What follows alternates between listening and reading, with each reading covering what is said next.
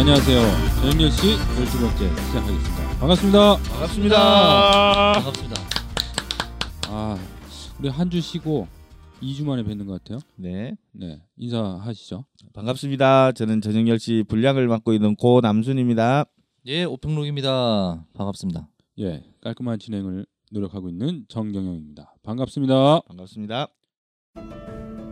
식사 시간을 제외하곤 화장실 갈 때도 전화로 허락을 받아야 했어요.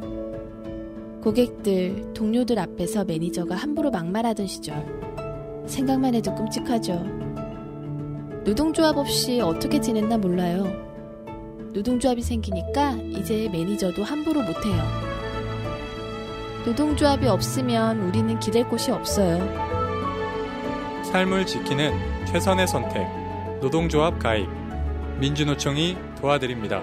1577-2260.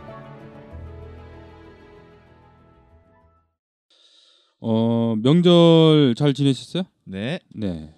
그 명절 전에 우리가 그 7월 초에도 이제 지진이 났지만 그 지진이 나왔고 큰 네. 걱정을 많이 했어요. 그죠? 그래 엄청 센 지진이 와가지고 9월 12일 지진이 있기 전 지난 7월 5일 저녁 8시 33분 울산 동쪽 해역 5.0 규모의 지진이 있었다. 네. 울산 시민분들뿐만 아니라 이 지진 응급 지진이 이 느껴졌던 지역에 계시는 이제 많은 국민들께서 굉장히 큰 이제 두려움에 떨게 된 상황이 된 것 같아요. 제가 이제 기사를 찾아보니까 그 지진 나고 바- 첫 발생하고 나서 지금까지 한 340여 차례 여진이 여진이 네. 막 어, 규모 2, 3 정도 이렇게 느끼셨고 그 우리 평론님은 페이스북에 계속 올리셨어요. 여진을 많이 느끼셨는지 예민한 분이신가? 엉덩이가 좀 엉덩이가 커서 많이 아, 흔들렸어요. 제가 1층에 살잖아요. 네. 1층에 사는데 그 바로 이제 길가에 있는 네. 상가 주택인데 조금 큰 차 1톤 트럭이 조금 빠른 속도로 웽 하고 지나가면 네. 이 진동이 그 바닥을 타고 의자를 타고 엉덩이로 들어오는 거예요. 그래서 그때마다 흔들리더라고요. 아, 그때마다 뭐 무서워가지고 이게 여진인가? 계속. 여진인가 아니면은 그 어, 트럭의 어, 그 여진인가? 네. 그래서. 어, 구별이 안 될 수도 있겠 저는 그날 밤에 어쨌든 이게 여진인지 아니지만 워낙 센 지진을 맞고 나니까 네. 뭔가 웅 하거나 쿵 하는 듯한 느낌은 있는데 이게 진도 5.3, 5.8 이런 강진이 아니어서 그런 건지 느낌은 있는데 이제 되게 이게 지진인지 아니지 뭐 좀 이렇게 헷갈리더라고요. 근데 그게 다 여진이었던 것 같아요. 그 지진 났을 때 뭐 하고 계셨어요, 두 분은? 어, 저는 모임이 있어가지고 네. 어 제가 있던 층수는 4층이었는데요. 처음에 7월 달에는 한 번 오고 이제 두 번째 지진이 큰 그렇죠. 지진이 없어서 다들 이제 지진이 멈췄다 생각을 하고 계속 모임을 좀 진행을 하고 있었어요. 음. 진행을 하고 있었는데 2차 지진이 오고 난 뒤에는 어 1차 때에 비해서 전부 다 가족들한테 전화가 오고 열 어떻게 된 거냐? 빨리 들어와라. 빨리 귀가해라. 이제 이런 이야기들이 있어서 모임 진행이 아마 대체적으로 다들 그 일 보고 있던 분들은 대체로 다 귀가를 하지 않으셨나. 저희도 이제 일단 신속한 귀가 이렇게 했었어요. 이 지진을 그 살면서 경험을 잘 하지 못하다 보니까 저 같은 경우도 이제 그때 그 지진 났을 때 어, 아는 후배하고 둘이 술을 먹고 있었는데 처음에 이제 생활 속에서 이렇게 뭔가 이렇게 흔들린다는 게 잘 경험하기 힘들잖아요. 그래서 무슨 큰 트럭이 지나가는 줄 알았어요. 그 옆에 이제 대로변 옆이었기 때문에 그 왜 큰 트럭 지나가면 좀 흔들리잖아요. 네, 네. 그래서 딱 나와봤더니 건물이 새 건물이야. 어. 어. 이게 그때서 이제 사람들이 뭔가 싶어갖고 이제 다 나오는 거죠 길가에. 그래서 지진이라는 것을 이제 그때 알았고 지진 발생하고 나서 요번에도 보니까 그 재난 문자 네. 예 이게 한 10여 분 정도 뒤에 이렇게 온 걸로 기억하고 있는데 어 바뀌지 않은 것 같아요. 그 음. 처음에 7월 달 이후로 네. 우리 이게 재난 관련해서 사람들이 되게 많이 걱정을 많이 하더라고요. 이게 이제 페이스북이나 어 그때 당시 또 워낙 이제 그 사람들이 걱정을 하니까 전화 통화가 안 돼갖고 아 맞아요. 통신도 제때 안 되고 네. 저도 전화를 해보니까 서비스 이용이 안 됩니다. 이런 메시지가 뜨면서 전화 그렇죠. 통화가 안 되더라고요. 통화 상태거나 서비스 이제 그쪽이 나한테 전화할 수도 있고 가족이 가족에 이제 제일 먼저 전화할 거니까 가족들한테 어, 통화 중이거나 아니면 어, 서비스가 안 됩니다 이런 것도 하고 문자도 문자도 이제 어, 전송이 안 됩니다 이렇게 계속 뜨, 뜨는 거죠. 그 카톡도 안 되고. 저는 지진 날 때 그때 맞아요 그거 갖고 있었어요.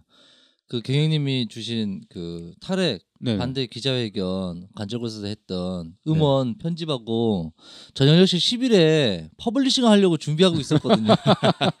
공개하려고. 네.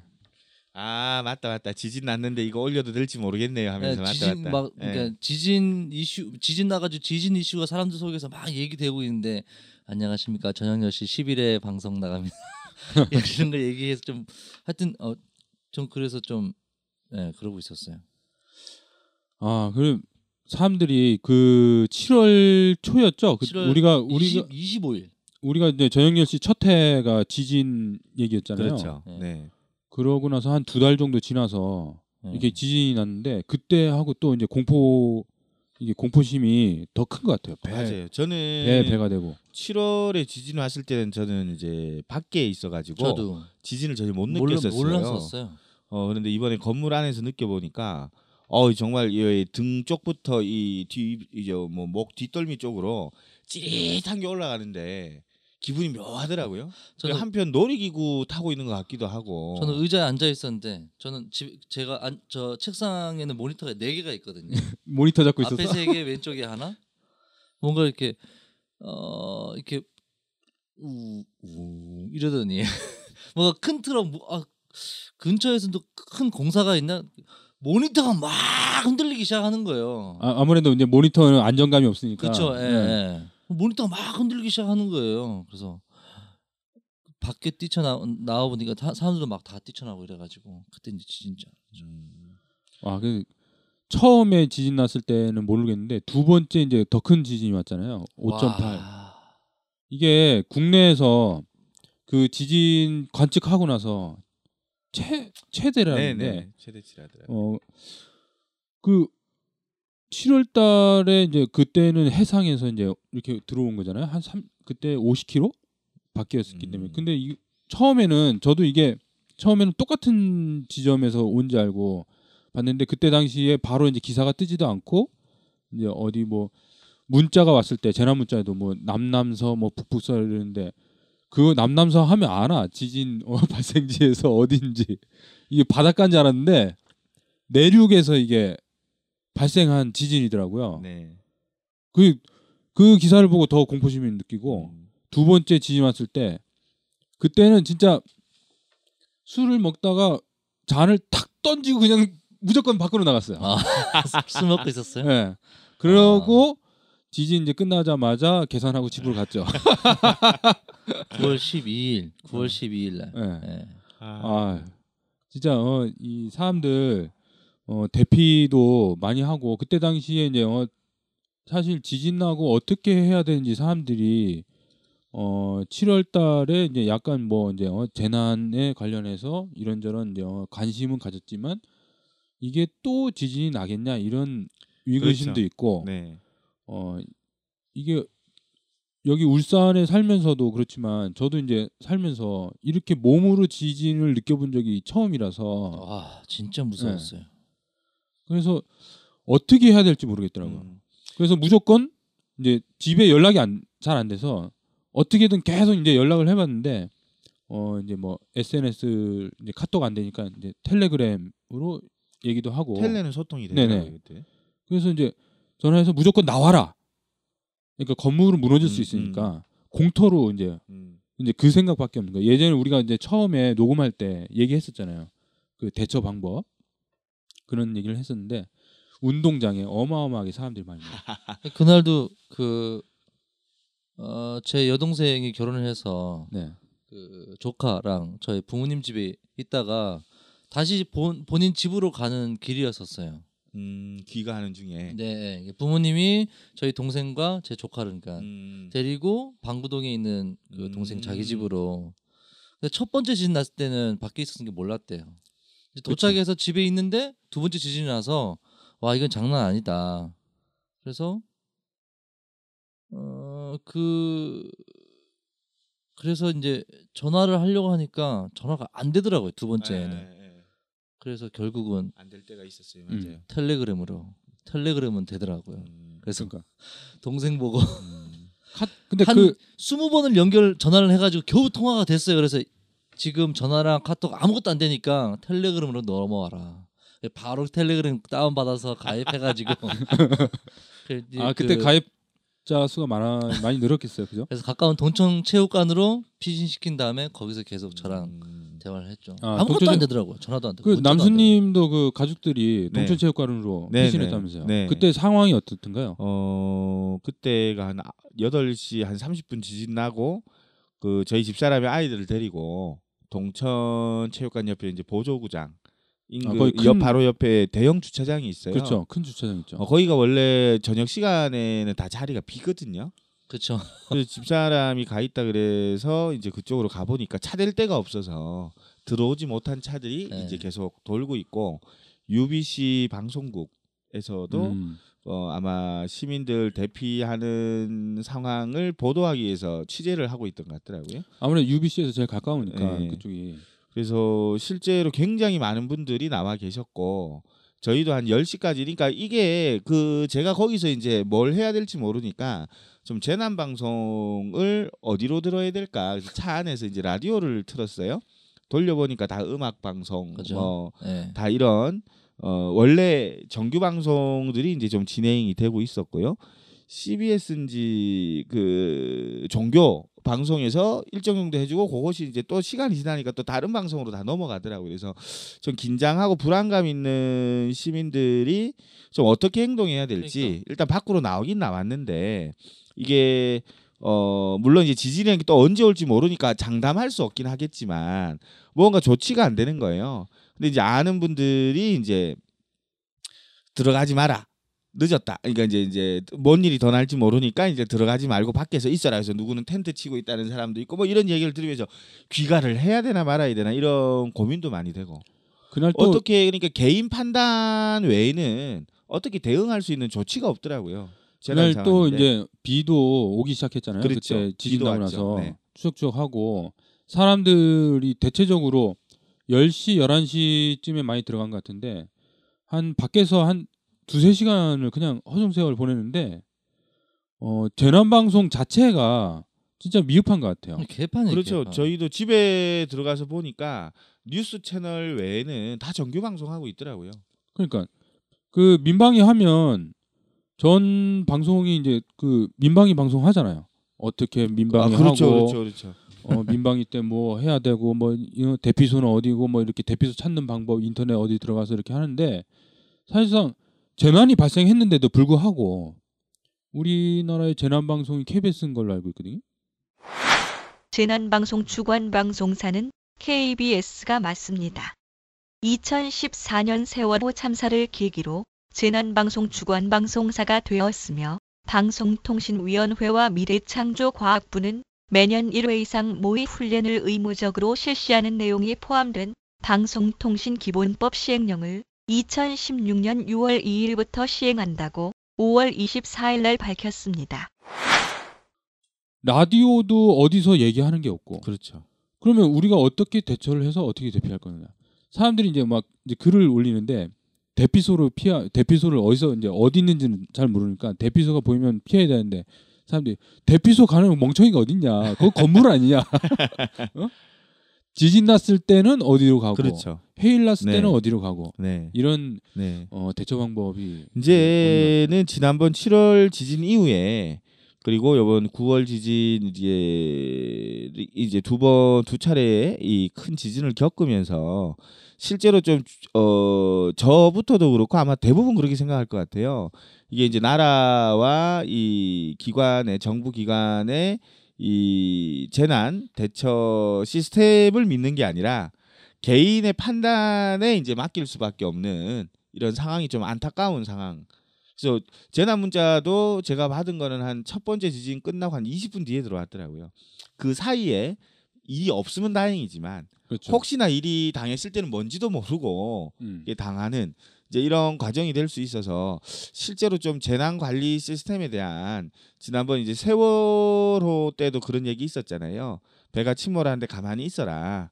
이 뭐 이 배를 운영하는 그 선장 및 그 직원들을 믿고 가만히 있으라 해서 참사가 일어났던 것처럼 이번에도 또 고등학생들 자율학습 밤에 이제 야간 자율학습을 하는데도 이제 대피를 안 시키고 특히 고3들 같은 경우는 이제 그냥 있어라 했던 학교들이 있었다고 하더라고요. 아 그 제가 보니까 어 고등학교 이제 자율학습 하면 돌아가면서 이제 당번제로 선생님들이 아, 이렇게 네네, 하시잖아요. 당직. 예. 예. 근데 그 당번 하시는 선생님이 지진 두 번째 나고 나서 학생들 다 보냈대요. 네. 그 다음 날 교장 선생님한테 많이 혼났다. 아, 아, 네네, 그것도 기사. 그런 기사를 네. 봤는데 네, 이게 안전 불감증이라는 게 아직까지 해소되지 않고 그렇죠.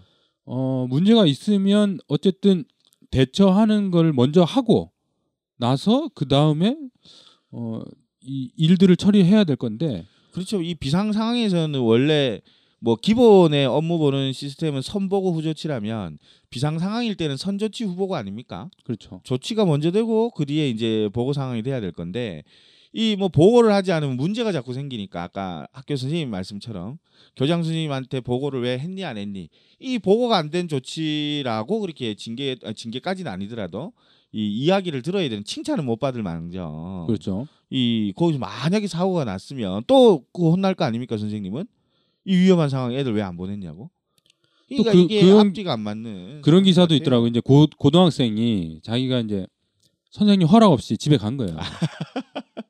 이제 그 세월호 그 네. 기억을 하고 있는 네, 거죠. 네, 세월호 때 대부분 가만히 학생들이 거지 응. 가만히 있으라고 방송 때문에 많이 이제 어, 그렇죠. 피해를 많이 본 네, 거잖아요. 네, 네. 그래서 지진 나서 자기는 이제 집에 와서 어머니한테 얘기했더니 어머니한테 음. 부모님한테는 칭찬 받았대요. 근데 그렇죠. 그냥 학교 가서 어, 어. 어, 혼났다는 거죠. 아니 그러니까 아까 이야기처럼 드렸더니 지금 국가나 이제 기관 예를 들면 학교라든지 이, 이 이런 그 제가 들어보니까 그 그날 이제 야근 근무자들도 굉장히 많았다 하더라고요 공장에서 또 사무실에서 일하시는 분들이 있었을 것 같은데 현대 자동차 이야기를 들어보니까 회사 측에서는 어떠한 조치도 하지 않았고 현대 자동차 노동조합에서 작업 중지권을 발동해서 작업을 중단시켰다 하더라고요. 이제 이런 거 보면 누구를 믿어야 되는가? 결국 이제 개인의 판단.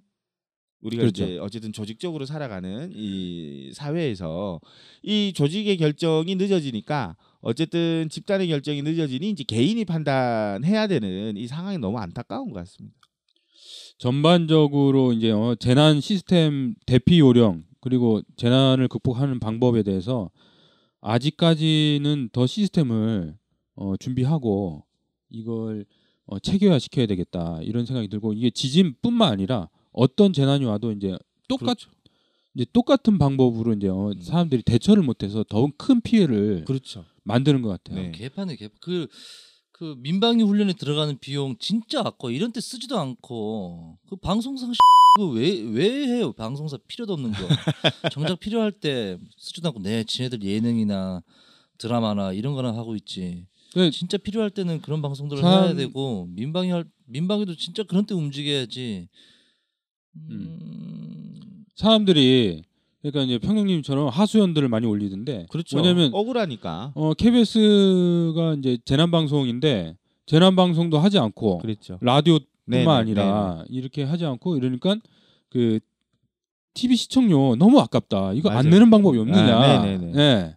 그런 것도 있고 그 여름에 쓸데없이 그 폭염주의보라고 문자 엄청 매일 뭐 하루에도 음, 몇 번씩 막 맞아요. 문자 오고 네. 재난 문자 이렇게 오는데 지진 나고 발생하자마자 뭐 지진이 그 사람들 안 느꼈겠어요. 우리 보니까 서울에 있는 사람들도 난- 난리였다고. 음, 이게 그 기사 어제는 비 많이 왔었잖아요. 그렇죠. 어제는 또 호우 경보가 또 울산에 어, 나는 지진 난 줄 알았어. 그 문자 삐삐거리길래. 무슨 울산은 재난이 하루 걸러 하루에 한 번씩 있어요. 네. 엊그저께는 뭐 저번 주에는 지진 나고 이번 주에는 호우 나고 그 저번에는 뭐 폭염 나고 이건 뭐 하루 걸러 하루가 재난이야 아니 재난. 그 저도 들어보니까 다들 이야기가 요즘 뭐 이런 동네가 다 있어 진짜. 북에서 미사일 발사도 하고 뭐 또 5차 핵시험도 하고 이제 이런 과정 보면서 이제 그 울산 시민분들이 하신 얘기가 북한의 핵보다 핵이나 미사일보다 이 울산의 지진이 더 무섭다는 이야기를 하시더라고요. 울산에 살아야 되나 말아야 되나. 그리고 저희 아는 분들도 이제 울산 어떻게 사냐 이사 와라. 그렇죠. 그래서 와 정말 이 울산에 사시는 분들이 좀 이런 상황에서 이 자부심을 가지고 정말 이 살아갈 수 있겠나. 울산이 아주 이제 두려움의 도시가 된 것 같아요. 그래서 지진 나서 지진 지진에 대표하는 요령은 개활지로 나가는 거잖아요. 네. 건물에서 이제 우리나라는 내진 설계가 안 돼 있으니까 그렇죠. 건물 안에서 탁자 밑에 들어가는 게 아니라 개활지로 나가는 건데 재난에 관련된 대피 말고 대처 요령이 한 대처 요령이 뭐냐면 어, SNS를 본다였습니다. 방송도 TV도 라디오가 아니라 SNS 너무 안타깝습니다. 카톡도 하면 안 돼요. 카톡도 서버 정 아니 그러니까 안 되니까 서버 하고 안- 싶어도 안 되니까. 안 돼. 전화도 안 되고 어. 문자도 안 돼. 아, 카톡도 어. 자기들 원인을 모르겠다. 그러니까 재난이 그러니까 재난이 생기면 갑자기 통화량이 증가하니까 통화 전화도 안 되고 문자도 안 되고 카톡도 안 되고 우리나라에서 서버를 두고 있으니까 우리나라에서 재난이 생기면 네. 카톡도 안 돼요. 그래서 이제 어, 재난에 대한 대처 요령은 SNS를 한다, 본다. 그래서 제가 지진 났을 때 처음 봤을 때 했던 게 컴퓨터를 켜놓고 페이스북도 그, 그, 그 자, 지진에 대한 어떤 자료량이 적어서 트위터를 켜고 있었죠. 트위터. 어, 트위터가 굉장히 빠르긴 해요. 하여튼 그런 의미에서는 음, 트위터는 그렇죠. 여전히 예전 예전보다 SNS SNS 시장에서 점유율이 많이 낮아졌지만 그런 의미에서는 트위터는 여전히 속보성이, 중요하다. 네. 속보성이 굉장히 중요하더라. 그래서 물론 잘못된 오호 정보들도 올라오긴 하는데 그건 이제 팩트 확인이나 점검을 통해서 사실 하면 되니까 어떤 트위터에서 이제 제가 모니터가 세 개니까 트위터 창을 이렇게 세, 세 개를 켜놓고 하나는 울산 지진, 경주 지진, 그리고 또 하나는 해일. 지진 나면 또 해일이 또 가장 그렇죠. 중요하잖아요. 네네. 예. 그래서 그걸 계속 지켜보면서 전화 안 되고 문자 안 되는 동생에게 텔레그램으로 속보를 계속 전했죠. 그 제가 보니까 그 지진 나고 나서 방송들 이렇게 쭉 봤거든요. 봤는데 사실 이제 경주에 보면 경주에서 피해를 많이 입었어요. 거기 발생지라고 막 도로도 금이 가고 어 옛날 거기 오래된 문화재들이 많잖아요. 기와 지붕도 많이 떨어지고 이래저래 이제 뭐 있었고 울산에서도 피해를 좀 보신 분들이 있더라고요. 그, 그 남순님 집에도 피해를 좀 봤죠. 네. 네, 물건을 막 얹어놔갖고 아, 어 아니요 이- 저희 집은 그래도 저희 네. 가정집 2층인데 네. 어 제가 아까 그- 그 지진 날 때 있었던 4층보다는 좀 흔들림이 덜했나 네. 보더라고요. 근데 저희가 저희 집에서는 가장 큰 피해를 봤던 거는 어, 냉장고 문이 열려서 반찬통이 떨어져서 이제 그 강화유리로 네. 된그 반찬통이 깨져서 어, 예, 강화율이 뭐- 아니네요. 그러면 어, 강화유리는 맞는데 그렇게 어, 깨지더라고요. 그래서 그 반찬통이 깨져서 이제 유리 조각이 막 산산조각 나고 저희가 좀 쌓아놨던 저 스피커 올려놨던 이게 떨어 떨어지고 그래서 나머지는 생각보다는 덜 떨리다 왜냐하면 제가 2차 지진 났을 때 그 사무실에서 집기가 흔들려 떨어지는 걸 봤거든요. 어, 근데 그 사무실 피해가 훨씬 더 큰 것 같더라고요. 그래서 아 이게 또 층수 따라 다르겠구나 해서 이제 고층 아파트 부산 보니까 다- 그 뭐라 합니까 주상복합이라고 합니까? 그렇죠. 80층짜리 아파트에 사시는 분들은 진짜 이거 어떻게 뛰어내려올 거야. 올라가면 더 흔들릴 건데. 패러글라이딩을 하나씩 네. 집에 준비해야죠. 그 제가 그때 JTBC 라디 그 어쨌든 뉴스를 다시 이제 보다 보니까 경주에서 18층인가 20층인가 사시는 분이 이제 전화 연락이 됐는데 2차 지진이 올 때 네. 와 아까보다 더 큰 지진이 옵니다. 막 통화를 하다가 전화를 끊고 다시 연결했는데 내려가셨냐 네. 대피했냐라고 물어보니까 못 내려갔다는 거예요. 엘리베이터 고장이 나서 실제로 고층에 계신 분들은 거- 그 애를 데리고 20층 밑으로 내려가질 못하니까 야 참 이 진짜 이 고층 아파트가 이 재난 상황에서는 실제로 굉장히 또 위험을 가중시키는 또 요인이 될 수도 있겠구나. 그래서 울산 사는 문제, 이제 고층 아파트 사는 문제 여러 가지 걱정들이 더 늘어나는 것 같아요. 그 예전에 보니까 화재 부산 해운대에서 화재 났었잖아요. 고층 빌딩. 그때도 이제 어, 이 고층 빌딩에서 탈출하지 못해서 더 피해를 많이 봤는데 하여간 뭐 지진도 마찬가지인 것 같아요. 그래서 이번 지진 나고 나서 더 이제 어, 문제 시되고 부각됐던 게 이제 핵발전소. 그렇죠. 이제 경주 같은 경우는 월성 1호기가 30년이 넘었잖아요. 그렇죠. 그리고 이제 가까운 울산에도 있었고 우리가 그 첫 회 녹음할 때 지진 얘기하면서 울산 진짜 이 한 번 지진 잘못 나면 화학공단이 있지 그렇죠. 양쪽에 핵발전소 있지 발전소 있죠. 그래서 제가 뭐라 그랬습니까 노세 노세처럼 노세 그러면 오늘 그 우리가 그 팟캐스트 어, 전영렬 씨 최초로 전화 연결 아, 어, 하는 시간을 네. 가져보도록 하겠습니다. 우리 네. 평농님께서 심혈을 기울여서 준비를 어. 준비를 하셨습니다. 박수 한번 주시죠. 아니 장비하면. 우리 네. 그 어, 오디오 평론님이 네네. 이제 장비를 다 이, 갖춰가고 계시는 것 네, 같아요. 울산에서 팟캐스트 제작은 OHPR 어, 감사합니다. OHPR. 네, 입니다. 예. 직접 광고 강사 그리고 감사합니다. 상품 광고, 상품 광고도 OHPR. 네, OHPR. 사실 사진 찍는 분입니다. 네, 네. 맞습니다. 네. 그러면 전화 연결을 해보도록 하겠습니다. 그 얼마 전에 그 어, 핵발전소 반대 기자회견도 이렇게 네. 갔다 오시고 음, 아, 지금 오, 음. 통화 연결음이 네. 어, 가고 있습니다. 이게 우리가 우- 어. 처음 해보는 거라 갖고 긴장이 되네요. 네. 여보세요. 네, 안녕하세요. 저 전영열 씨의 어, 진행을 맡고 있는 경영입니다. 안녕하세요. 안녕하세요. 잘 지내셨어요? 네, 네, 우리가 이거 오늘 그 전화 연결 처음 하는 거거든요. 와 그래요, 영광이네요. 네.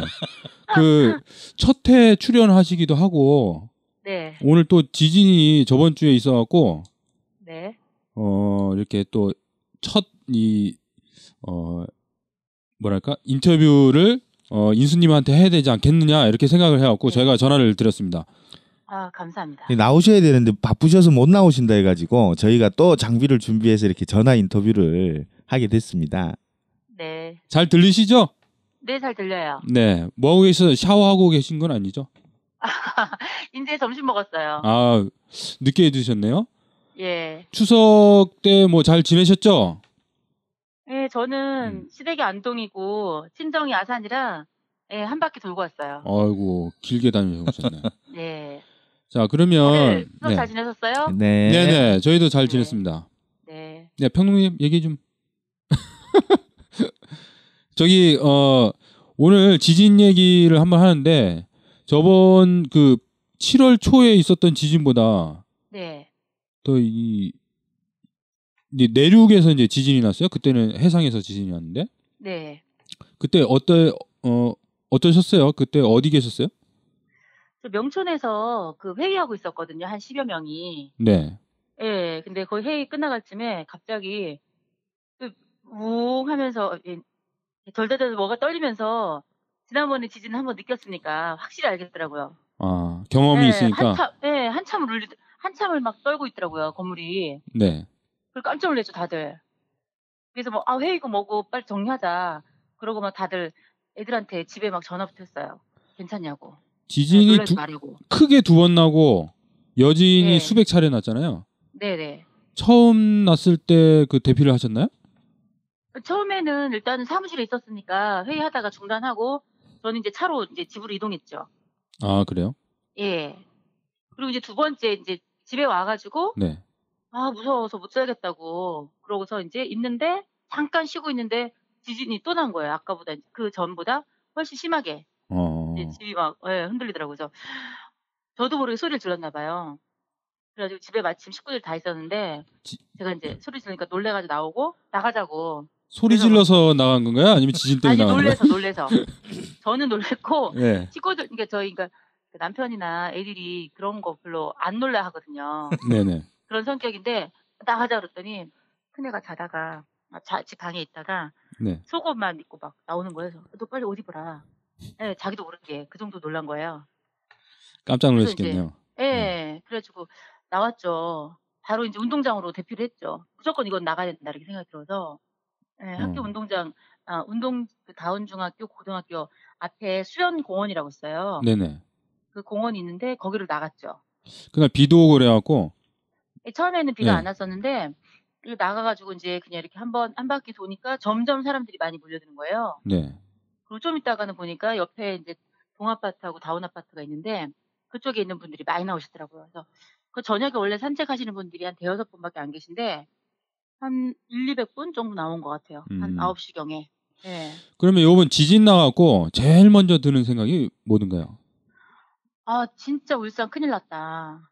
어. 예, 이- 울산 안전지대 아니다라는 게 그전에는 그냥 그냥 어떤 구호 저희가 외치도 구호했다면 이번에는 진짜로 "아, 진짜 울산 큰일이다. 이리 살겠나. 석유화단지도 있고 핵발전소도 있는데 어 이거 지진이 장난이 아니네. 진짜 무서운 거네.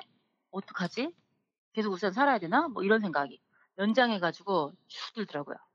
그 지진 나기 전에 예, 그 기자회견 그 핵발전소 반대 기자회견도 하고 지진 네. 나고 다음 날도 기자회견 다녀오셨죠? 네네. 그 두 번 다 그 이 지진 나기 이틀 전인가 그 간절곶에 가서 퍼포먼스도 아, 예, 예, 예. 하고 네. 그렇게 하셨는데 아 그게 이틀 전이었나? 아 이틀 전. 네, 아, 맞아요. 아마 제, 예, 제 네, 구월 그래요. 9일 날. 네. 네. 네. 그 어, 잠깐 저희가 예. 그 이제 워낙에 지난번에 이제 지진이 한번 일어나고 나서 조금 환기된 건 있었잖아요. 그렇죠. 아 이제 원자력 발전소가 있는 핵발전소가 있는 울산이 이제 위험하다. 저 이렇게 두어서는 안 되겠다. 그래서 저희가 이미 있는 건 어쩔 수 없더라도 그러니까 수명이 다 된 이제 월성 1호기 중단시키는 거랑 그다음에 이제 당장 또 허가가 났잖아요. 신고리 오르코기가 그렇죠. 허가가 나서 그것만은 막아야 되겠다 해, 해가지고 부산, 울산, 경남 세 군데 부울경이거든. 부울경 그 탈핵 연대에서 그날 이제 울산에 이제 그 신고리 오르코기가 있는 이제 그 앞에서 한번 하고 퍼- 다 모여서 퍼포먼스를 한번 하고 그다음에 이제 간절곶으로 이동을 하고 마지막에 해운대까지 가는 그러니까 탈핵 그러니까 차량 캠페인을 한 거예요. 네, 그래서 저도 거기에 이제 동참을 했었죠. 저는 이제 해운대까지는 안 갔었고 간조굴까지 갔었어요. 그날 기자들도 그래도 이제 촬영도 많이 오고 관심은 좀 있었죠. 네, 참가자들 되게 많았고요.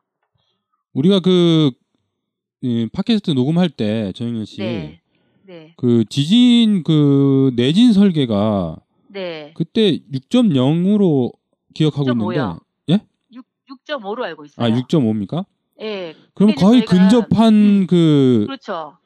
어, 강도로 우리가 5.8 네. 정도 5.8로 이렇게 이제 어, 진, 지진 났는데 네. 엄청난 공포심을 느꼈을 것 같아요.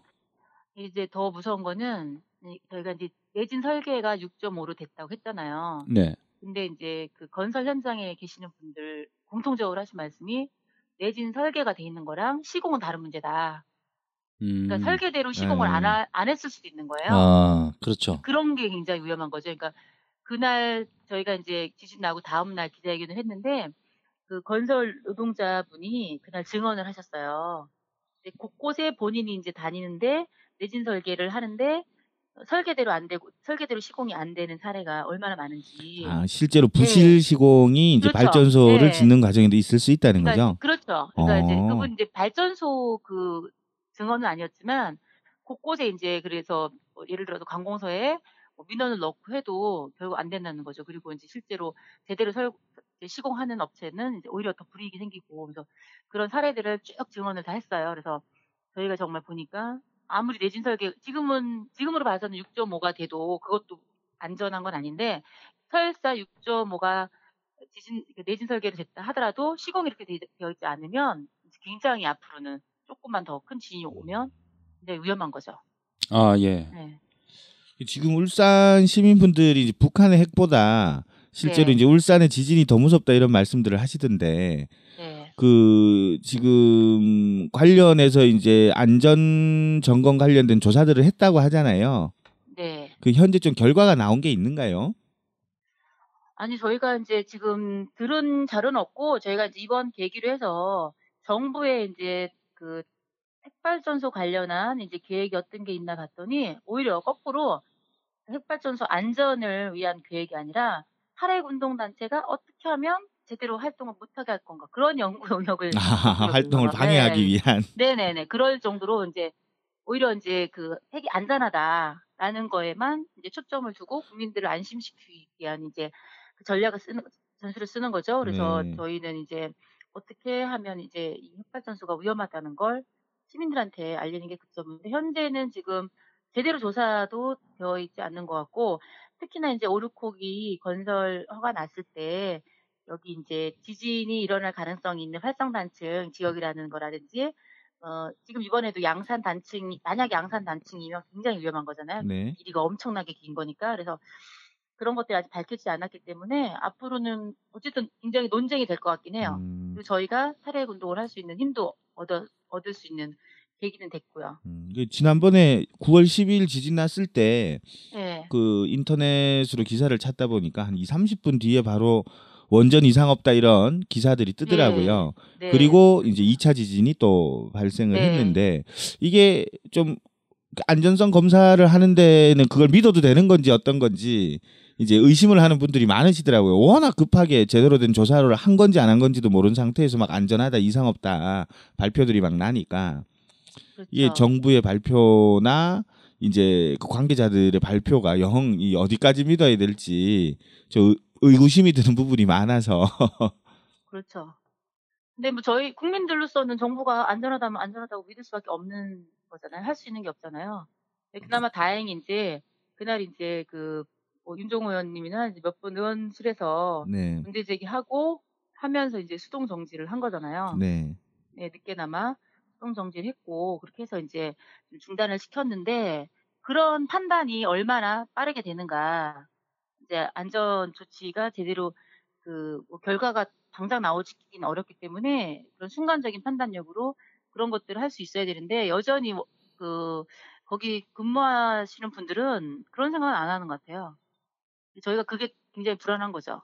저희가 계속 지켜보고 예, 이번에 이번 기회에 이제 원자력 안전위원회 이게 이제 사실 내실 있게 운영이 돼야 되는데 음, 내실 있게 운영도 안 되고 회의에 불참한 의원들도 많고 네. 회의에 참석하는 분들이 사실은 이쪽에 원전 지역에 살지도 않는 분들이고 전혀 상관도 없는 분들이고 정부의 입장을 대변하는 분들이 대부분 들어가 있기 때문에 이번 기회에 이제 원자력 안전위원회 이제 구성 문제, 네. 추천 문제 이런 거부터 다 점검을 해 들어가야 되죠. 음. 그래야 최소한의 안전이 보장이 된다고 할 수 있을 것 같아요.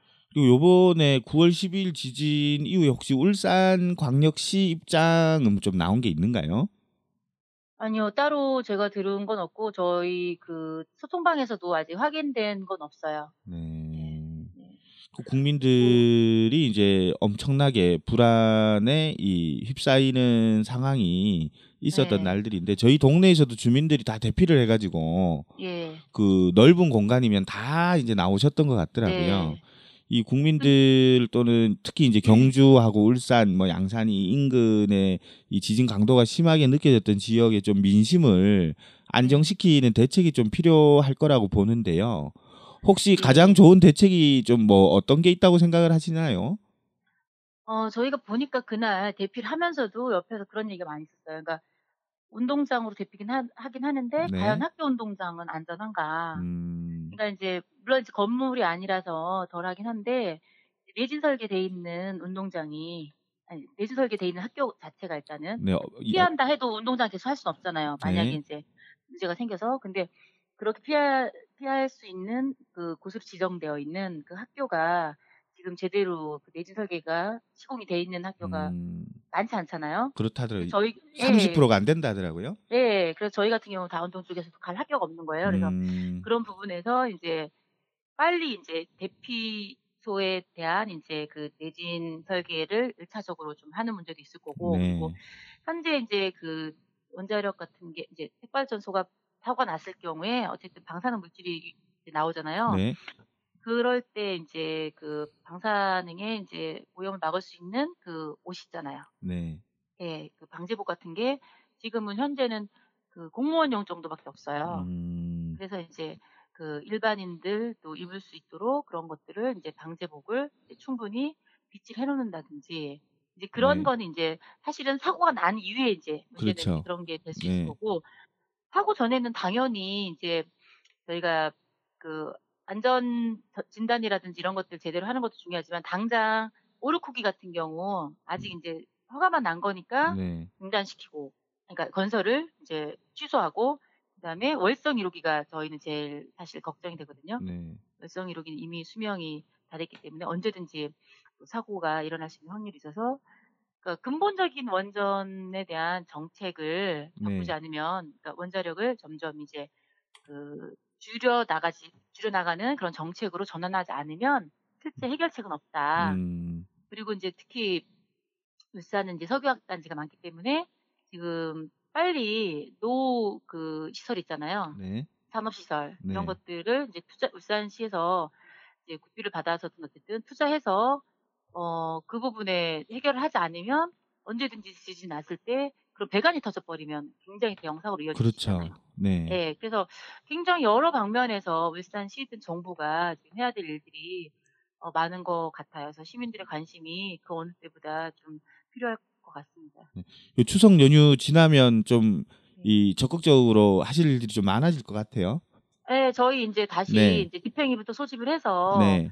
예, 우리가 사실 저희가 어, 큰 흐름 같은 거나 이런 건 아는데 네. 원전 아까 말씀하신 이제 어떤 근본적인 대책이라든지 우리가 뭘 알아야 되는지 좀 어, 그런 부분에 전문가가 너무 없는 거예요. 지진에 대한 음, 지진에 대해서도 그렇고. 네네. 네. 그래서 그런 부분에 대해서 전문가 토론회를 하자는 의견도 있고 네. 지금 어쨌든 이제 연휴 끝나고 나서 본격적으로 저희들도 이제 모여서 의논해서 음, 네, 활동을 다시 이제 해야 될 상황입니다. 네. 이 전쟁보다 진짜 이 지진이 더 무서운 울산이 되고 있어서 아까 말씀하셨던 네. 것처럼 핵발전소뿐만 아니라 석유화학 단지도 이 지진의 영향으로 혹시나 네. 이 폭발의 위험에 놓여지게 되면 정말 울산이 아수라장이 될 것 같아요. 많은 분들이 또 걱정을 하고 계시는데 정부나 네. 울산시에서는 아직까지 뾰족한 대책을 내놓고 있는 상황은 아니고 그죠? 네. 그리고 또 하나 그날 그 학교가 첫 번째 지진 났을 때 많은 학교가 이제 그 자율학습 중단시키고 기가시켰잖아요. 네. 그런데 여전히 기가 안 시킨 학교도 있었잖아요. 네. 그런 부분에 대해서 아, 교육청이나 이런 데서 네. 아직도 지진에 대한 심각성 이런 것들을 조금 모르고 있구나. 네. 일관된 어 지금 대책을 지금 펴지 못하고 있다는 게 그날 또 확인이 됐어요 곳곳에서. 그래서 음. 굉장히 반발도 많이 샀는데 네. 전반적으로 우리 국민들이 지진에 대해서 새롭게 인식하고 어떻게 대처해야 되는지 다시 전 국민이 저는 어, 지진 훈련을 좀 받아야 되고 교육받아야 된다 생각을 네. 하고요. 네. 예, 그걸 다시 한번 깨달은 기회였다고 생각합니다. 음, 그러면 울- 탈핵 울산 연대인가요? 단체 이름이? 탈핵 울산 시민 행동, 시민 행동. 탈핵울산 탈핵 울산 시민 공동 행동. 시민 공동 행동. 네. 고, 그쪽에서 향후 계획이 좀 잡혀진 게 있으면 조금 이야, 소개해 주실 게 있는가요? 예, 뭐 아까 말씀하신 말씀드린 네. 것처럼 현재는 잡혀져 있는 건 없고요. 네. 예, 토론회라든지 저희가 이제 현재 차량 캠페인을 하려고 그 차량에 차량에 붙이는 자석 시트를 만들었어요. 네. 그래서 그걸 가지고 이제 주기적으로 이제 캠페인 하고 예, 그런 것들은 잡혀져 있는데 어, 좀 더 고민이 필요할 것 음, 같아요. 그 추석 연휴라 가지고 아주 구체적이긴 않다 근본적인 저희 하더라도 대책이 네. 좀것 같아요. 저희 그럴 것 예. 같아요. 정말 이제 원자력으로 전기를 생산하는 게 아니고 다른 네. 방식으로 좀 전환해야 될 필요성이 특히 울산 인근 지역에서는 더 높아지고 있는 것 같네요. 네. 추후에 좀 달라지는 상황이 있거나 하면 저희한테도 네. 좀 이야기 주시면 또 저희 저녁 10시에서도 더 많은 내용들 소개할 수 있도록 그렇게 준비를 좀 해보도록 하겠습니다. 그 오늘 전화 통화로 이렇게 어, 인터뷰해 주셔서 고맙고요. 네. 그 마지막으로 저 전영열 씨 청취자분들한테 한마디 해주시죠. 아, 새 남자가 꾸미는 저녁 10시 많이 사랑해 주시고 많이 들어주세요. 어, 저도 그 가끔씩 듣는데 어, 색다른 맛이 있는 것 같아요. 많이 사랑해 주십시오. 감사합니다. 감사합니다. 네, 고맙습니다. 네. 지금까지 울산 풀뿌리 주민연대 사무처장 홍인수님 오랜만에 모셔보고 네. 이렇게 얘기를 했습니다. 우리 전화 통화 이렇게 하는 거 처음이고, 어. 어, 아니 근데 너무 생생하네요. 네, 네. 그 바로 옆에 같이 앉아서 인터뷰하는 것 같아. 어, 네. 같이 이야기하는 것 같아. 이제 막 사람들 초대 안 하고 섭외 안 하고 막 전화해갖고 좋아 좋아. 아, 우리 어. 많이 하자고. 어. 오늘 이렇게 또 네. 어, 고급 네. 기술을 이렇게 준비하신 오평록님 네, 한 네, 2주 오디오 평력 오호. 아. 한 2주 걸렸습니다. 테스트도 마쳤고요. 네.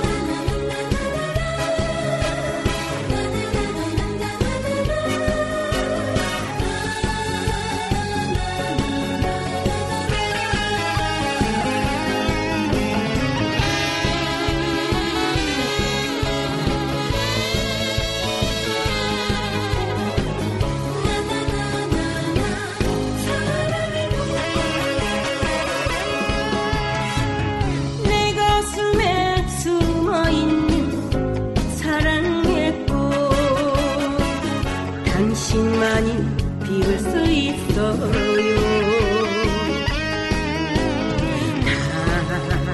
당신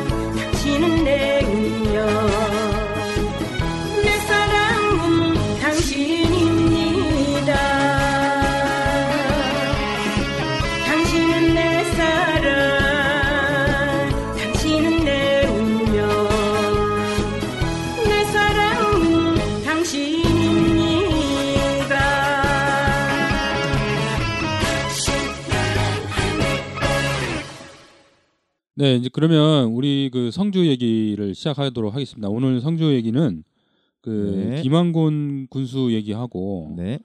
어 원불교 네. 이렇게 또 투쟁에 적극적으로 나서게 네, 됐어요. 네. 원불교 얘기하고 네. 어 어제 그 추석 어 처갓집 다녀오시면서 네. 어 성지에 또 다녀오셨다고 우리 남순님께서 네. 성지 순례 다녀오셨다고. 아 술래 술래 촛불 네, 네. 촛불 문화제에 참여를 했었습니다. 아 남술래 네. 네. 어, 어제 뭐, 다녀온 이야기부터 먼저 해볼까요? 아 그러면 어제 그 생생한 네. 어, 현장에 다녀오신 우리 그 네. 남순 특파원 네. 어, 어제 네. 어, 날짜 9월 17일입니다. 어, 성주에 이제 67일차 촛불에 다녀왔고요. 어, 가보니까 9월 11일부터 성주군청 고 주차장에서 촛불 문화제를 못 하도록 12일 아니었나요? 그 십- 공문 보낸 게? 10, 아, 11일부터 바깥에서 62일차 촛불부터 이제 음. 그 가보니까 성주 군청 바로 밑에 문화원이라고 있는데 음. 그 문화원 앞 인도에서 어, 유세 차량 같은 방송차를 세워놓고 지금 음, 인도에서 지금 촛불 문화제를 이제 진행을 하고 있는 어제는 상황이더라고요. 어느 정도 모이셨나요? 어제 비가 왔었어요. 근데 그렇죠. 저희가 도착했을 당시는 잠깐 비가 그쳤었고 그 끝날 때쯤 되니까 이제 다시 비가 내리기 시작을 했었는데 어제 제가 보기엔 한 100m 정도의 그 인도에 어 인도 폭이 보통 한 3m 정도 되잖아요. 그죠? 그렇죠. 한 네. 2m, 3m 정도 되죠. 네. 그래서 어한 100m 정도 되는 길이로 쭉 이렇게 촛불 음. 참가자들이 계셨고요. 제가 보기에는 한 1000명 가까이 음. 어, 인원이 됐던 것 같아요. 제가 앉고 난 뒤에도 뒤쪽으로도 계속 어, 촛불 아니, 네. 참가자들이 오시더라고요. 그러면 주로 어제는 어떤 분위기 속에서 이제 추석 때도 네. 계속 촛불이 밝혀진 거잖아요. 그죠? 네, 네. 이게 꺼지지 않는 촛불이 됐어요. 그렇죠. 이제 이제 추석 네, 원래 그 이따가 이제 김왕곤 군수 군수 얘기도 좀 네. 할 거지만 네, 어 촛불 현장을 봉쇄하고 네. 이렇게 하면 어느 정도 이제 추출어들고 네, 그리고 이제 어, 명절 때 아무래도 사람들이 명절 새러 가면 네. 자식들 오고 아니면 명절 새러 가면 이게 줄어들지 않을까 생각했는데 네. 사실 그 전과 같이 이제 인원수가 계속 어 유지가 되는 거죠. 그렇죠.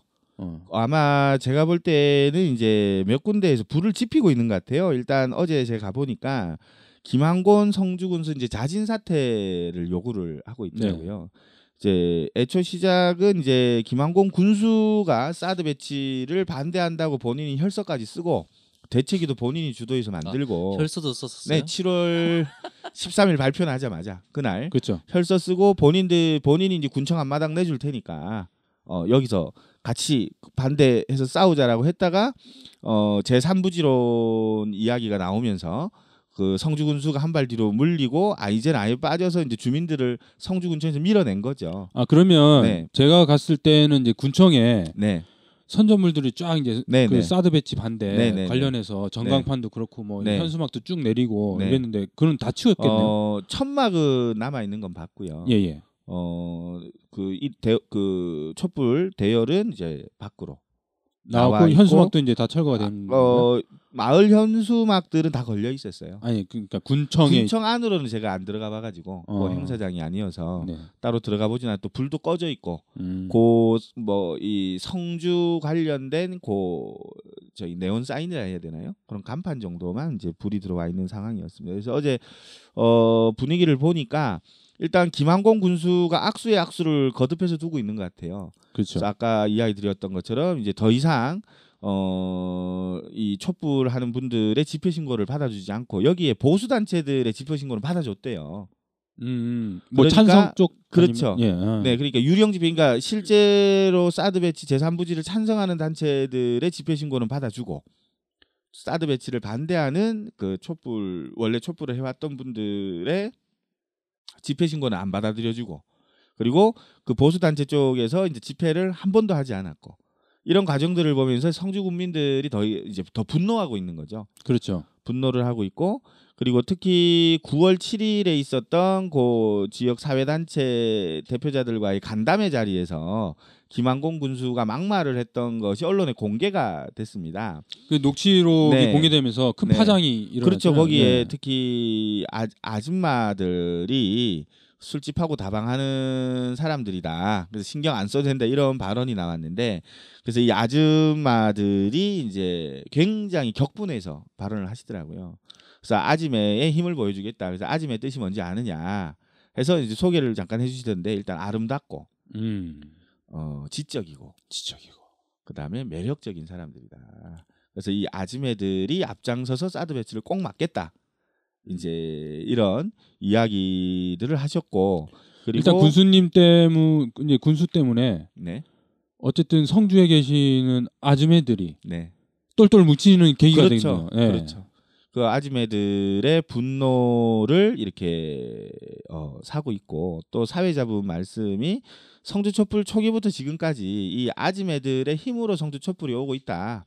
이 말을 하니까 그 오셨던 그 우리 아줌매들이 큰 박수로 또 화답을 하시더라고요.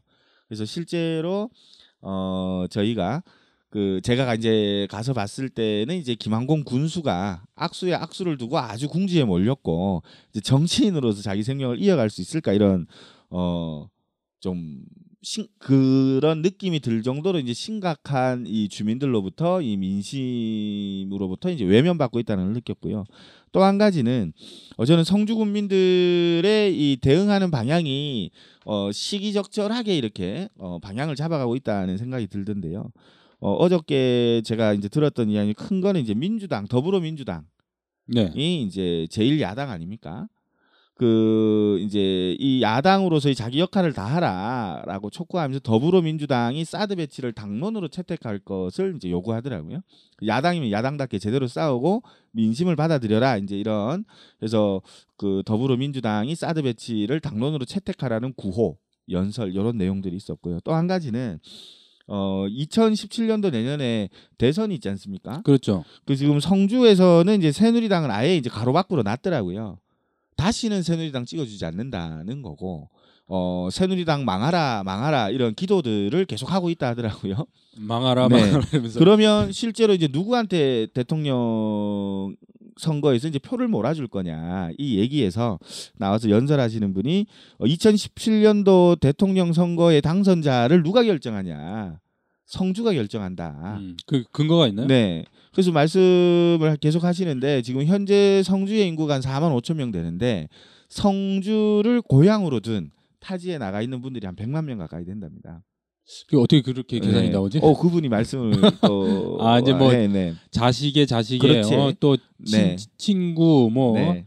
이렇게 막 그렇고. 곱하기 빼기 뭐 이렇게 네. 해서 그리고 또 원불교가 지금 굉장히 이 분노를 하고 있어요. 네. 그래서 지금 제 3부지로 이야기되고 있는 초전면 롯데 음. 골프장에서 한 500m 정도 떨어진 곳에 어, 성주의 2대 종법사인 정산종사 탄생 성지가 있대요. 아 그보세요. 네네. 그러다 보니까 이 본인들이 이제 모시는 이제 이 성인의 그 탄생지에 이 사드가 들어오니 원불교가 어, 종단 차원에서 지금 사드 배치 반대 입장을 표명하고 나섰어요. 제3부진 성주군 초전면은 원불교를 개교한 소태산 대종사의 수제자이자 인류의 상생, 공영의 원리인 삼동윤리를 설파해 평화의 성자로 주왕받는 정산 송교 종사께서 탄생하고 구도하신 곳이다. 즉, 종교 문명 발생지이며 또한 평화의 성자로 주왕받는 종사 탄생지로부터 500m 부근에 전쟁 무기를 배치한다는 것이다. 이에 원불교에서는 사드 철회 및 성주 성지 수호 원불교 대책위원회를 구성하여 성지 수호 행동에 들어갔다.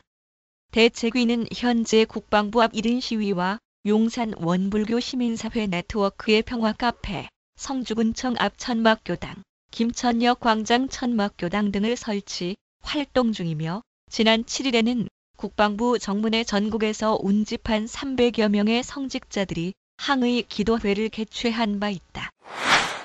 여기도 어 그 교인이 한 130만 정도 된다고 합니다. 음. 그래서 성주 군민과 성주를 고향에 둔 이제 대한민국 국민 유권자들과 이 원불교 어 이 교인들이 힘을 모으면 대통령을 당선시키는데 결정적 역할을 할 수 있다. 그래서 어 대선을 꿈꾸고 있는 후보들은 성주에 와서 자기 입장을 분명히 표명하라 이런 연설을 하셨어요. 그래서 이야기를 듣고 보니까 이제 이 성주의 국민들이 어, 사드 배치 한반도 사드 배치를 넘어서 이제 내년 대통령 선거라는 이제 정치 일정까지 염두에 두고 아 행보를 하고 있구나 이런 생각들이 이제 강하게 들었고요. 그래서 기본은 그겁니다. 저 구호가 이제 계속 촛불 안 나, 아, 촛불 안 나오면 사드 온다. 촛불 들면 평화 온다. 이런 구호들을 이제 계속 외치고 계시고 있고요. 어, 성주가 이 민주화의 성지, 그 다음에 평화의 성지로서의 자기 역할을 다 하겠다라는 이런 그 의지들이 이 결연히 좀 보이는 어, 그런 그 촛불 문화제였고요. 그 참가자들을 보니까 어, 사회자분이 말씀을 하시면 박수도 정말 열심히 치시고 구호도 정말 열심히 외치시고 아직까지 이제 아 성주의 힘은 대단하구나라는 걸 느끼고 왔습니다. 어제가 그럼 67일? 네, 67일 차. 아 67차. 아 꽤 이제 이제 장기전으로 네. 어, 저희가 이제 들어갔다 이렇게 얘기를 했는데 그 분위기는 네. 상당히 좋았을 것 같아요. 네. 또 제가 어제 처음에는 비가 안 왔다가 한 9시 조금 넘어가니까 비가 왔어요. 네. 그러니까 어 사람들이 다 주머니에서 비옷을 가져왔는가 보더라고. 네. 그러니까 자리를 막 이동하는 게 아니고 어 뭐 주머니에 주섬주섬거려서 앉은 자리에서 비옷을 다 입고 끝날 때까지 음. 자리를 탁 지키시더라고요. 이제 아, 그 대단하다는 생각이 성주 분들이 집회꾼이 다 됐네요. 어, 전- 전문 전문 집회꾼 보니까 사진 보니까 그 목욕탕 가면 이렇게 맞아요, 맞아요. 쪼, 쪼그려 앉는 아, 굉장히 있잖아요. 편하더라고요. 저도 네. 그 의자를 쫙 깔아놨던데 저도 이제 집사람하고 저희 네. 그 애들하고 같이 갔는데 그 의자에 앉아 있으니까 어이 뭐 한 시간을 앉아 있어도 뭐 어, 불편함이 네네네 거의 뭐 저기 이제 어, 집배꾼이 다 해서 내부자들 뭐 이, 런거 되겠네요, 그죠? 어, 외부인들은 이제 어, 밖에서 활동하고 네. 예, 아니 두 달이 넘게 그러고 계시는데 안 되겠어요. 네. 하루 종일 본인의 일과 중에 하나가 집회 및 네. 시위. 네. 그래 가셨을 때 현장 녹음 좀 좀 했었으면 좋았을 텐데. 아, 어, 그래서 저희가 이제 어, 어느 시기 봐서 네. 어, 현장을 한번 가도록 한번 계획을 한번 잡아보는 게 어떻겠습니까? 아 저는 뭐 적극 동의합니다. 아, 이 사드 배치 네. 반대 관련된 음. 성주 국민들의 시위가 굉장히 장기화될 거다 이렇게 생각을 하시는 거네요, 그죠? 그죠, 그죠. 예, 우리 100일 특 음. 거기 성주 100일 100일 되면 그 네. 많은 언론사에서 많이 오겠죠? 예. 아 그래도 그- 우리는 저 구석에서 이렇게 좀 해갖고 이게 네. 아마 이제 사드가 이제 성주에서 우리 성주 촛불이 워낙 그 견고하게 이 가고 있다 보니까 어 성주에 일단 초, 시선이 몰려 있는 건 맞는데 이 사드 배치를 주장하고 있는 이제 주된 이유는 이제 미국의 요구잖아요. 그렇죠. 그래서 미국의 요구가 어 만만치 않은가 보더라고요. 어 그래서 김항공 군수가 그 막말했다는 그 녹취록에 보면 그 내용 중에서도 이제 아직까지 재산부지 관련해서 미국 측의 어 입장이 확인되지 않았다. 이제 이런 이야기들도 같이 들어 있더라고요. 그래서 그럼 이어서 그 김한곤 군수 네. 그 얘기를 좀 해보겠는데요. 그럴까요? 어 김한곤 군수가 그 이제 어, 대책위에서 나온 격이 된 거잖아요, 그죠? 그렇죠. 예, 나와서 네. 어 그때 이제 9월 어, 11일 공문을 보낸 게 아, 네네. 네, 대책위를 향해서 공문을 보낸 네. 게 이제 이제 더 이상 나오지 마라. 네. 여기서 이제 집회하지 마라. 이렇게 공문을 보낸 거잖아요. 네. 그죠? 그러고 나서 이제 그 어, 회의하는데 녹취록이 이제 음. 이게 이제 나와서 네. 어, 제가 봤을 때 이게 뭔가 이게 제정신이 아닌 것 같다. 네. 이런 생각이 들어요. 네. 속이 시커먼 인간. 그래서 시커먼 인간. 그 녹취록 이야기를 좀 먼저 이야기를 드리면 이 9월 7일에 네. 어, 오전에 성주군 농촌 지도자회, 그다음에 생활 개선회, 그다음에 4H 본부, 4H 연합 회장 등과 함께 어, 군수실에서 면담이 있었답니다. 그래서 이 자리에서 아까 참여했던 사회 단체들이 도와주지 않는다라고 불만을 표시했다고 하는데 이게 어, 불, 그 도와주지 않는 게 그냥 안 도와주는 게 아니잖아요. 그렇죠. 민심이 반영돼 있는 건데 여기 불만을 표시했다고 하고 사회단체 회장직을 어, 내려놓아야 한다 까지 이제 이야기를 해서 아마 논란이 계속될 것 같습니다. 제가 본 기사로는 그 네, 사회단체 그 회장님이 초전면에 산대요. 네, 네, 네, 그래서 초전면에 있으니까 자기는 밝히지 못한다. 그렇죠. 이게 말이 되느냐? 네, 네, 네. 군수가 열심히 노력하고 있는데 네.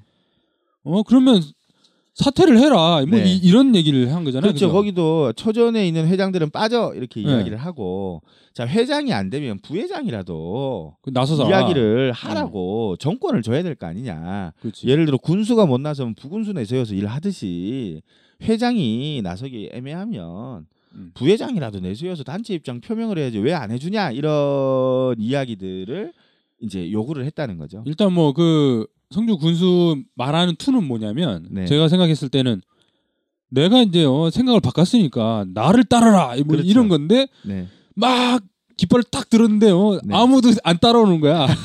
그러니까 네, 답답해서 사람들 모아놓고 막 꾸지람을 한 거지. 네, 그래서 열받아서 어, 녹취를 한 거예요. 네, 그래서 이제 어, 이게 퍼뜨려지지 않았나 세상에.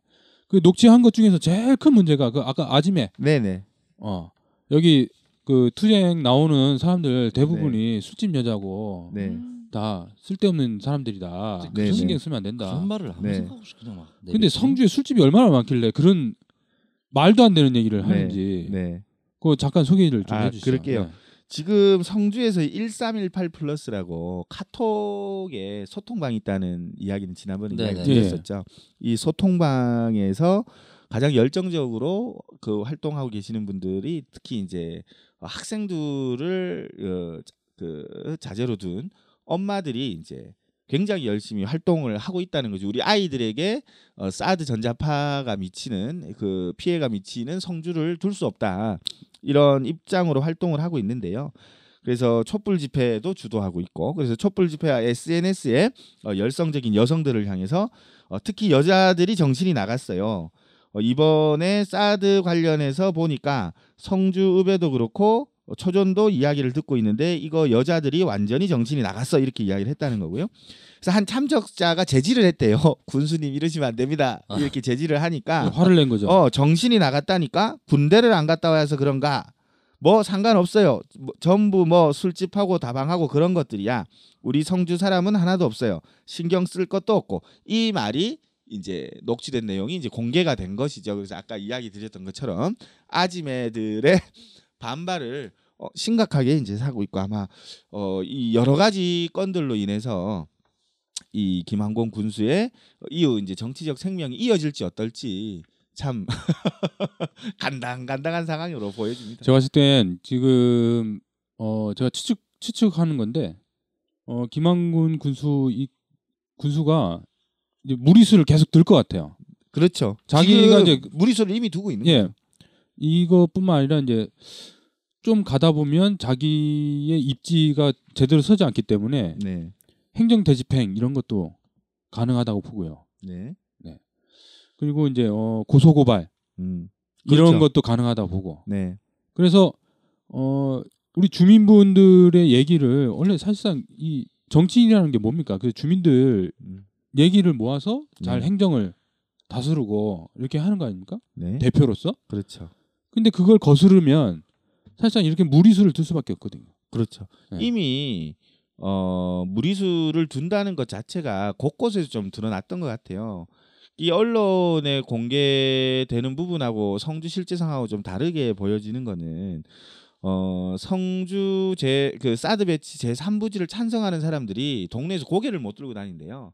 언론에는 굉장히 많은 사람들이 찬성하는 것처럼 이렇게 보도는 되고 있지만 실제 미안하기도 하고 민망하기도 해서 고개를 못 들고 다닌답니다. 그러니까 성주 군수 앞에서도 그렇죠. 이 적극적으로 나서서 이걸 한번 막아보겠다. 음, 본인들이 제3부지 추진을 제대로 해보겠다. 이런 말들을 못 하고 있는 상황인 거죠. 이게 민심인 거고. 그 성주 군수가 그 얘기도 한 걸로 알고 있는데 네, 그 찬성하는 사람 몇 사람 모여갖고 좀 기자회견이라도 해라. 그렇죠. 어, 얘기를 네. 하면 네. 된다 분위기 살릴 수 있다. 네, 뭐 네. 살리고 살리고 뭐 이랬겠죠, 그죠? 네. 근데 구- 구- 어, 8월 22일인가요? 성주 군수가 성주 군청에서 기자회견을 했어요. 네. 그때 나오라고 했던 사람들이 상당수가 안 나왔나 봐. 어. 그러면서 이게 아, 본인이 그래서- 좀 화가 났는가 보더라. 성주 군수가 말이야. 어? 일을 해보겠다고 하는데 도와줘야지. 왜 안 도와주냐 이런 식으로. 하소연을 그, 그, 한 자리였던 그 기자회견 때 뒤에 서 있던 사람들이 다 공무원이겠나? 그러니까 공무원들도 굉장히 많이 나왔고 공무원들도 굉장히 난감해 한답니다. 그렇죠. 네. 그 기자회견 사진 보니까 그 네. 뒤에 서 있던 사람분들의 네. 표정이 완전 똥 씹은 표정. 네. 아 그리고 저 뭐냐 이게 보수 단체들을 불러서 기자회견 찬성 기자회견도 했는데 그때도 100여 명밖에 안 나왔대요. 그러니까 어, 지금 촛불에는 지금 뭐 천에서 2천 명의 국민들이 이제 계속 이 자발적인 참여가 되고 있는데 사드 배치 제 3부지로 이 확정을 지으려고 막 사람을 동원해도 안면이 맞추니까 안 못 나오니까 이 성주 군수가 지금 이 소위 뭐 꼭지가 좀 돌고 있는 것 같아요. 그렇죠. 그러면 그런 얘기도 있었잖아요. 그 주민들 소환한다 네, 네. 이런 얘기도 있던데 네. 지금은 어떻게 진행되고 어, 있나요? 그 지금 아마 소환 이야기가 언제부터 나왔냐면 8월 22일에 그때 성주 군수가 기자회견할 그날 저기 전기를 끊어버리고 하루 이렇게 네네네. 예. 그리고 화장실 못 쓰게 한 날이 있어요. 그 날이 어쨌든 이제 그 다음 날에 어 4대 종단에서 어 그 발표를 한 적이 있었어요. 군수가 이렇게 국민들 편을 들지 않으면 소환 들어가겠다라는 말이 처음 나왔었고요.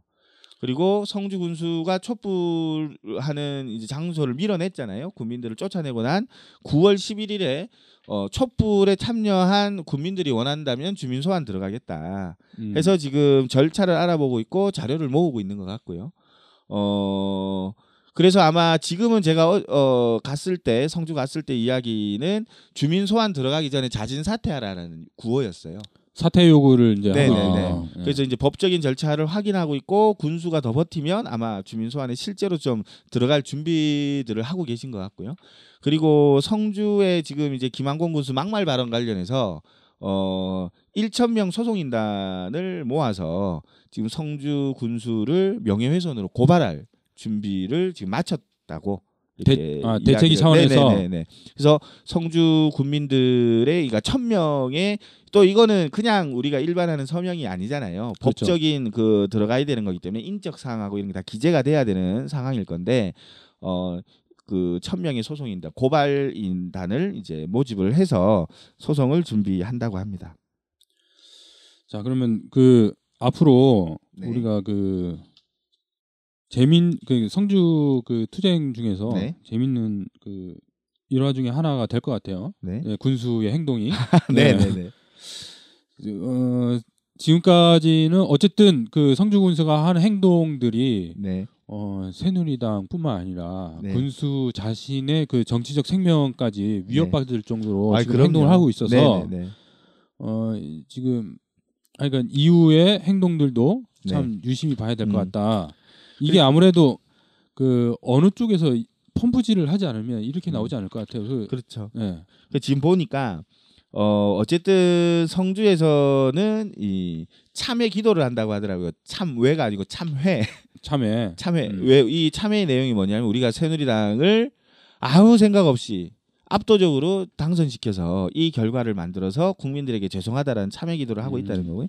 그리고 현재 이제 성주에서 이야기되는 부분이 어, 제 3부지 시나리오 관련해서는 지금 여기 책임자를 묻는 이제 내용들이 좀 정리가 되고 있더라고요.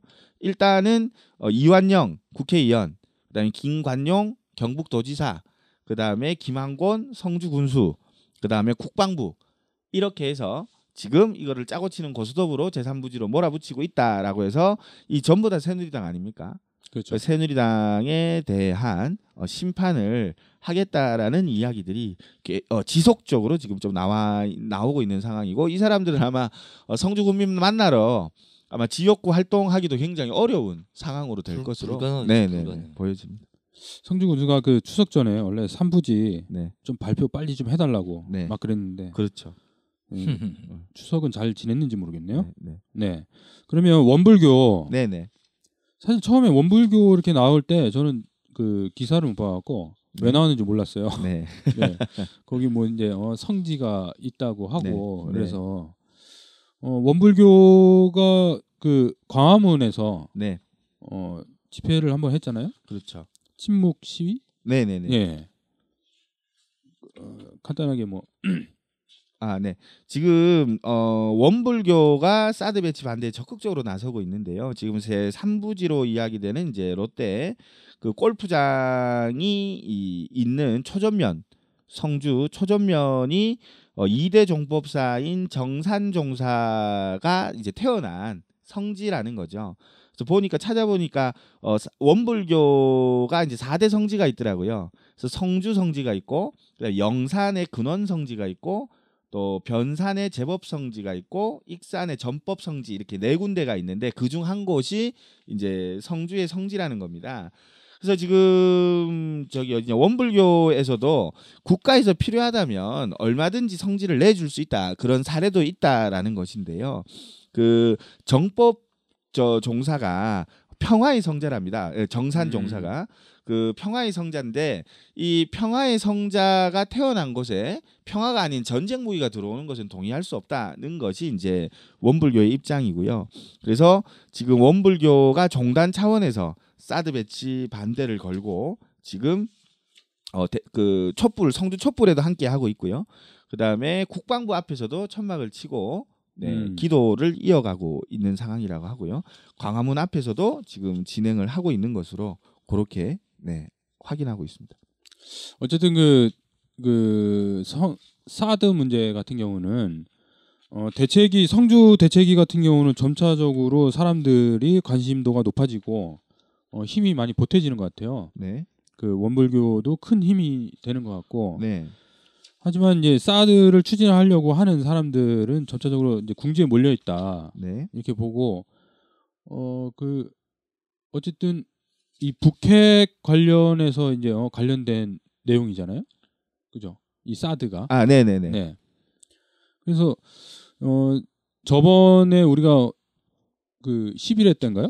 네. 그 사드 얘기하면서 성주 얘기하면서 이 전 그러니까 대외적으로도 엄청난 어, 궁지에 몰려 있는 네. 모습이 이제 보여지고 있습니다. 네. 그래서 오늘 그 성주 얘기 뭐 더 할 얘기 더 있나요? 어, 지금 추후에 좀 진행될 상황 관련해서 좀 네, 마무리 겸 이야기를 좀 드리면 될 것 같아요. 네. 그럼 현재 어, 성주 성산포대로 원래 배치를 하기로 했었는데 그러면 이후에 어떻게 될 거냐? 원래는 어, 성주에 사드 배치 제 3부지 결정을 추석 전 9월 5일 전후에서 원래 결정을 하기로 했어요. 지금 이제 그렇죠. 추석 연휴가 끝나가는 과정인데 아직 확정 발표를 못 하고 있는 거죠. 그런데 이 논의하는 과정에서 어 지금 9월 초에 어 박근혜 대통령하고 이제 시진, 시진핑의 중국 이제 시진핑 주석하고 이제 그 한중 정상회담 과정에서 박근혜 대통령이 뭐라고 이야기했냐면 조건부 사드 배치를 이야기를 했습니다. 음. 뭐냐면 북이 어 핵을 포기하면 사드 배치 처리하겠다는 이제 이야기를 했던 거죠. 이제 국방부는 이게 또 폭탄이 떨어졌답니다.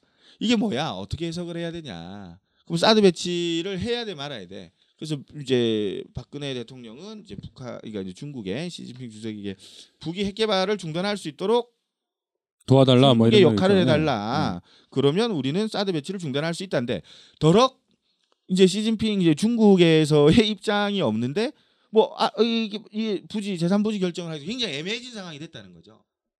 그래서 정상회담을 통해서 더 꼬아버린 상황이 됐다고 이제 일단 보는 게 있더라고요. 그래서 지금 한중과 한미 간의 이 채널을 통해서 지금 어, 조율을 하고 있는 과정이 될 건데 아마 어, 사드 배치를 연기한다라고 이제 결정이 날 수- 가능성이 있다고 이렇게 보고 있는 것 같고요. 음. 이렇게 된다면 실제로 성주 군민과 김천 지금 시민들의 촛불의 승리인 거죠.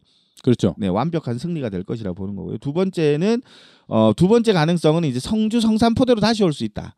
이게 뭐냐면 어, 지금 이제 김천 같은 경우에는 어, 그 지금 어디입니까 초전면 초전면으로 가면 이제 성주포대는 성산포대는 어떻게 되냐면 성산읍에 있는 성주 군민들의 중심으로 지금 촛불을 진행하고 있어요. 음. 여기도 이제 인구수도 이제 그런데 초전면으로 가게 되면 그 초전면하고 그 성주군청 이게 성산포대 한 15km 정도 떨어져 있다고 합니다. 그러니까 어, 초전면에 있던 분들이 원래는 잘 안 왔어요 일로. 그렇겠죠. 예, 뭐니까 뭐 이제 오면 안 된다고는 했지만 적극성은 네. 떨어졌는데 네, 돌아가면서 와, 네. 오셨다고. 예. 초전면 분들이 이제 적극적으로 나서기 시작을 한 거예요. 초전면 자체 대책위도 꾸려지고 그 다음에 어 김천 혁신 도시를 비롯한 이제 김천 대책위가 꾸려져 있고 또 아까 이야기드렸던 원불교 성지가 있는 곳이죠. 원불교. 이러다 보니까 어 성 성산포대보다 이 초전면으로 가면 어 촛불에 참가하는 또는 이 촛불의 이해 관계자들이 더 넓은 인구수로 더 넓 많은 상황이 된다는 것이다. 그래서 성산포대로 다시 올 수 있다는 것이 지금 어, 성주분들의 생각 중에 하나고요. 근데 만약에 성산포대로 다시 온다면 이 촛불은 꺼질 이유도 없는 거고 계속 갈 것이라는 거고 이 김항공 군수는 본인이 이야기했던 판이 뒤집어지는 상황이 되니까 또 어찌할지 바- 모른다는 거고요. 세 번째 아까 이야기드렸던 것은 이제 롯데 골프장으로 가는 겁니다. 초전면에 이렇게 되면 더 시끄러워지는 일이 되는 거죠. 그러니까 이 그러니까 성산포대도 다음 제3부지인 골프장도 가기 어렵다고 해서 지금 제4부지에 대한 이야기가 나오고 있다는 거예요. 그럼 제4부지로 간다 하면 또 뭐가 되느냐면 정부 입장의 근거에 대한 신뢰도가 확 떨어지는 거죠.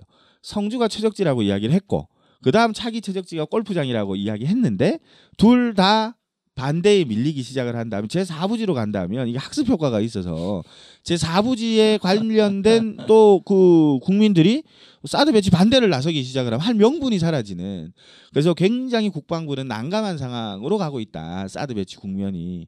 누구 때문에 그러냐? 성주 국민들의 촛불 때문에 어, 진행됐다는 걸 성주 국민들 알고 있는 거죠. 그래서 제 3부지가 확정되기 전까지 촛불은 무조건 간다는 게 현재 어, 성주 국민들의 입장입니다. 예, 그 우리가 오늘 그 지진 얘기하고 성주 네. 얘기하면서 이 두 가지의 공통점은 관심을 갖는 분들이 많으면 어쨌든 큰 피해나 어, 어려움들을 극복할 수 있다. 이, 런 걸 좀 느끼는 것 같아요. 네. 네. 오늘 마무리 발언하고 네. 오늘은 여기까지 얘기했으면 좋겠는데 네. 어떻습니까? 네. 네. 어, 지금 성주가 오늘 이제 어제 67일째 오늘 녹음하는 날 기준으로 68일째 촛불이 이제 계속 어, 이어지고 있는데요.